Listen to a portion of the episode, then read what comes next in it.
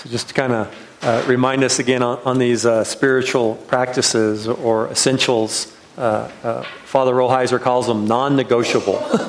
that these are just things that we need to practice and develop, and uh, developing that habit of prayer. And I would say more so with the contemplative prayer. And if you can do it uh, first thing in the morning, it's all the better. It just sets the tone for the day. And you'll find yourself, instead of reacting, uh, to these little things that happen throughout the day where someone's taking too much time in a line or someone says something derogatory, you'll find yourself just taking a breath and responding instead of reacting. And, and quite often, the, my reactions, at least, are not usually too good. But if I can respond, it's more loving and more compassionate. And then last week, we talked about doing justice. Uh, when we realize we're loved, and, and take that one verse that everyone always talks about for God loved the world then we realize how much oppression and, and pain and suffering there is in the world, and we start taking steps to help alleviate that, that pain and suffering in the world. And it can be overwhelming because there's so much to do, but, but find something that you feel led to do, you're passionate about, whatever that work may be. And for those of you who are, are parents, uh, I remember when we were raising our kids, I always felt a little guilty that we weren't doing more in the church and more in the community. If you raise your children to love God's creation and love humanity, you're doing the work of justice. As a matter of fact, I think that's the groundwork. We're starting with people, one on one, letting them know that they are valued in, in, in, all of creation. That's really important, very, very important work. And today, um, Rolheiser calls this pillar probably the most neglected one, and that is having a mellowness of heart or a, a humble heart. And that we can do the right thing but have the completely wrong energy while we're doing it. And so having mellowness of heart here. And so I read from the Gospel of Luke here, uh, the 18th chapter. And as I read, just kind of think about maybe see yourself in each of these roles with each of the people that are mentioned in this story. So Jesus told this parable to some who trusted in themselves that they were righteous and they regarded others with contempt. He's telling the story to all the people who might think, oh, I know just a little bit more than my neighbor. I know a little bit more than that person. And if they would just listen to me, things would be all right. And they have contempt for other people. So, two men went up to the temple to pray one a Pharisee and the other a tax collector. And the Pharisee, standing by himself, was praying thus God, and I could just see him with his hands reached out and feeling very good. God, I thank you that I am not like other people. I am not like thieves and rogues and adulterers, or even like this tax collector. And he points to this tax collector in the room. I fast twice a week, I give a tenth of all my income, but the tax collector, standing far off, would not even look up to heaven but was beating his breast and saying, God, God, have mercy on me, a sinner. A sinner. I tell you, this man went down to his home justified rather than the other. For all who exalt themselves will be humbled, but all who humble themselves will be exalted. This is uh, the word of God for each and every one of us here today. Amen. so, as, as we take some time just for private prayer and reflection, uh, how humble are you? How humble are you? How humble is your heart? How mellow is your heart? Uh, how often during the day do you find yourself judging someone or thinking less than them? And maybe that same prayer thank God I'm not like them. I know I have a few problems here and there, but whew, now those guys, they're really bad off. so, how mellow is your heart? Let's just take a few moments to pray and to reflect on that. Let us pray.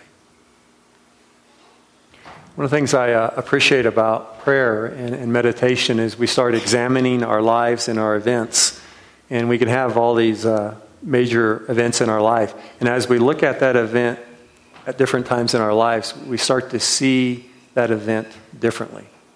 Maybe you start to go a little bit deeper into the event and, and gain a, a greater understanding uh, for what actually happened there. And, uh, I mention that because I, I, know I've, I've been examining this event for probably 15, 16 years in my life. But my last year, I'm going to, to Meeker next week. And um, it took me quite a while to go back to Meeker, where I could even go into the town because it wasn't easy. Uh, we didn't leave under the best of circumstances. And my last year of teaching in Meeker, though, we had in our school district what they call a reduction in force. A RIF was the term for it, a RIF. And uh, so our district, we needed to reduce the amount of teachers. They had to cut back on the budget because they were expecting a smaller enrollment. So they had to let three teachers go in order to, to balance the budget for the next year. And uh, I was talking to a friend of mine who was well connected with the board. I remember we were down at the park. And, and this woman said, Well, the board is going to use this time as an opportunity. It was an opportunity.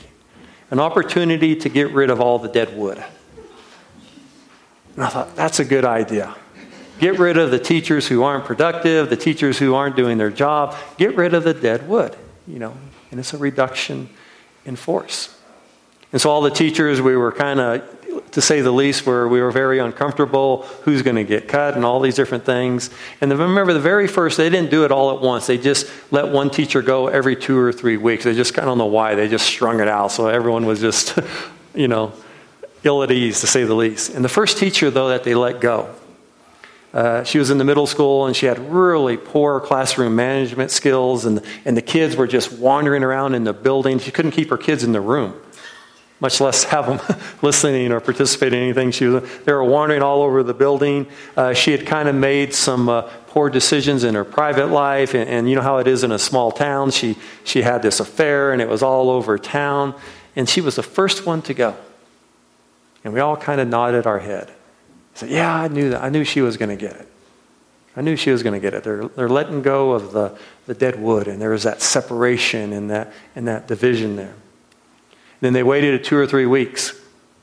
And then the, the next teacher they let go was this lady who was very close to retirement. She could actually retire and be very comfortable. She, was just, she didn't know if she was going to retire that year or the next year.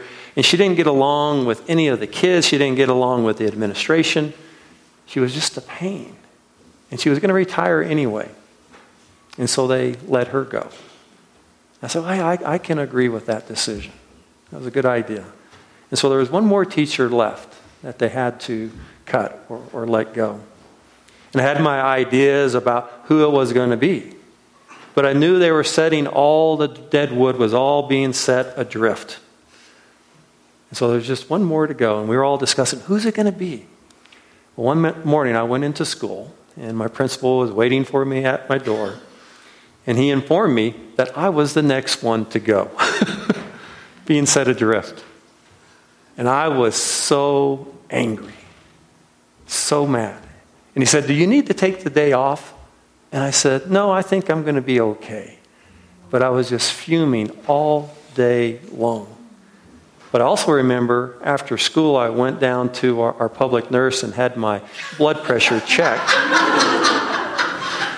and it was lower than it had ever been. so I was getting some mixed signals here. it was lower than it had ever been.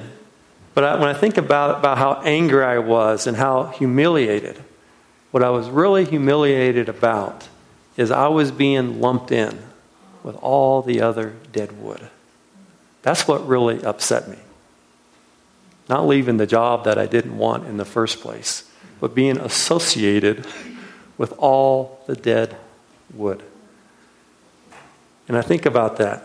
I thought I was above or better than they were. I thought I had a little more on the ball. I thought I was a little bit more present in the community. And I was separating myself from those other two teachers. And I didn't have the, the compassion, the empathy for them. Well, one of the pillars of our spiritual life is having a mellow heart or a, a humble heart. The understanding that we have more in common than not with other people. And that all of us need mercy. We all need grace. And when we develop that, that humble heart, when someone has misfortune or difficulties or they're struggling in life, we have compassion and empathy for them instead of judgment or condemnation. Where we can say, just like the Pharisee, Thank you, God, that I am not like them. For they had it coming. And we lack that humility or that mellowness of heart. Well, how mellow are our hearts? How mellow are our hearts? The Pharisee in the story that we read, he's a, an outstanding person. I mean, he is an outstanding person. He fasts twice a week, he goes to church, he tithes a tenth of his income. Uh, when I imagine this uh, Pharisee, he is a community leader. We need lots and lots of Pharisees in our community. He gets things done. He's, he's reliable. He's responsible. He's serving on all the boards in town. He gets things done. And you can count on him. But when you hear this story, we all know that there's something very, very wrong with the Pharisee. Even though he's doing all these good things, something's not right. He has a major spiritual defect, and he's completely unaware of it. He trusts in himself and he regards others with contempt. He looks down on them and he prays. And I can imagine him in that temple just lifting his hands up in all of his glory and all of his goodness. And he says, God, I thank you that I am not like other people. Thank you for making me such a wonderful person, that I'm not like thieves and rogues and adulterers, or even this t- tax collector over there. Thank you, I am not like them. In all of his goodness, instead of loving his neighbor and having compassion for them and having patience, understanding, he has contempt. He looks down on his brothers and his sisters. And when I'm honest, and that's when I take that time, and when I'm honest, I go, How many times have I done that? It happens frequently. He does what is right, he does what is good, but he has an angry, bitter heart. He is self righteous. He does the right things in life, but he has the wrong energy, the wrong motivation behind his good actions. The Pharisee is very much like the older brother in the prodigal son. The older son, he stays home, he, he obeys his father, he works on the land, he does everything the father has asked for him to do, but his heart and his energy is all wrong when his brother comes home, he can't join that celebration and that party because he has so much anger and resentment in his heart. For years, he's been doing the right thing for the wrong reason. He thinks he deserves everything. And his father even says, Everything I have is yours. Come to the party. And he won't go. He doesn't have any gratitude or appreciation. His father has given him everything that belongs to him. And he's still bitter. The Pharisee is in, the, in the temple and he's bragging about fasting two times a week, and it's good to fast. But as Father Rolheiser says, fasting, as Jesus prescribes also includes fasting from bitterness, fasting from cynicism, and fasting from self righteousness. How often do we just fall into that self righteous mentality? I'm just a little better. A mellow heart, a humble heart, is just as essential to our spiritual well being as prayer and as doing justice. It's often very neglected. Often very neglected. And it's a challenge for us to keep a very warm and a mellow heart. Father Rolheiser says, What good is it to have a trim body, free of fat and toxins, but we're still full of anger and unhappiness? What good is it to be praying and to do justice and to be giving, but we end up just as self righteous and just as indignant as the Pharisee? And we're just as bitter as the older brother in the prodigal son. What good is it for us to advocate for, for children and for immigrants and the poor, but to have contempt for those who disagree with us and don't share our opinion? And we frown upon them or we look down upon them. We, as liberals and as conservatives, We rationalize our causes, our rightness, so much that we justify our anger and our violence towards those who disagree with us. I am right. You're wrong. And we have disdain for those who disagree. Liberals and conservatives alike quite often join the Pharisee in prayer. Thank you, God, that I am not like them. They can't see the light, they don't know what's going on. Thank you, God, that I am not like them. I am woke. I like that word. I am woke. I am enlightened. I am aware of privilege and racism, and they are not. Thank you, God, that I am not like them. And we raise ourselves up and we look down upon half of creation. Thank you, God, that I am not like them. But the tax collector would not even lift his head up. He beats his breast and he says, God, be merciful on me, a sinner. Have mercy on me. And the tax collector has a mellow and compassionate heart. And Jesus says yesterday and today, all who exalt themselves will be humbled, but all who humble themselves will be exalted. Well, how humble are we? As we stand for different issues, left or right, how humble are we? It's a challenge for all of us to keep that warm heart and to keep that humility. And I don't even think it's so much, I think we can nurture it, but uh, more often not, it's kind of just done to us. that, that humility. It's just done to us. And Father Rolheiser talks about the time he went to a, a, worldwide church conference on poverty with all these people from around the globe and how they were addressing justice and, and addressing the needs of poverty around the world. And for a week, participants discussed poverty and things the church is doing, the things that the church could do. And he said there was this one young nun that he was so impressed with, and she was from Asia. And she was much in the mode of Mother Teresa. And she wore a, a traditional habit. She had a very deep life of prayer every day. She spent time just in that deep, deep prayer. She went to Mass every day. She, she took vows of poverty. She slept on a straw mattress every night with all of her sisters. She only had two sets of clothing, that's all she owned. And she fasted on a regular basis. And she worked full time with the poor, mainly with political prisoners.